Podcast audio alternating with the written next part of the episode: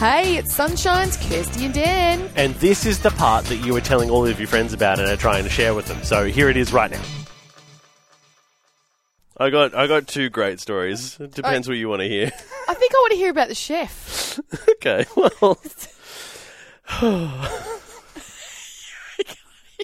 Hilda Effiong Bassi, 26 year old uh, Nigerian chef, has officially become a Guinness World Record holder. Oh, another After- one. You I know. love these. I love these ones that you go, who thought that would ever be a world record? Good I know on her. it is. Always So she is. strange. She's now the holder of uh, a Guinness World Record for spending a consecutive 93 hours and 11 minutes cooking.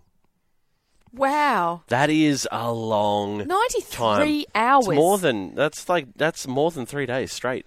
Just cooking up a storm. What was she cooking? So uh, she earned the world record longest cooking marathon individual uh, when she spent four days in the kitchen cooking more than hundred pots of food.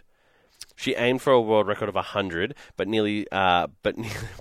But nearly seven hours were deducted by the Guinness World Record judges because they're haters, um, because she accidentally took extra minutes during a rest break earlier in her attempt.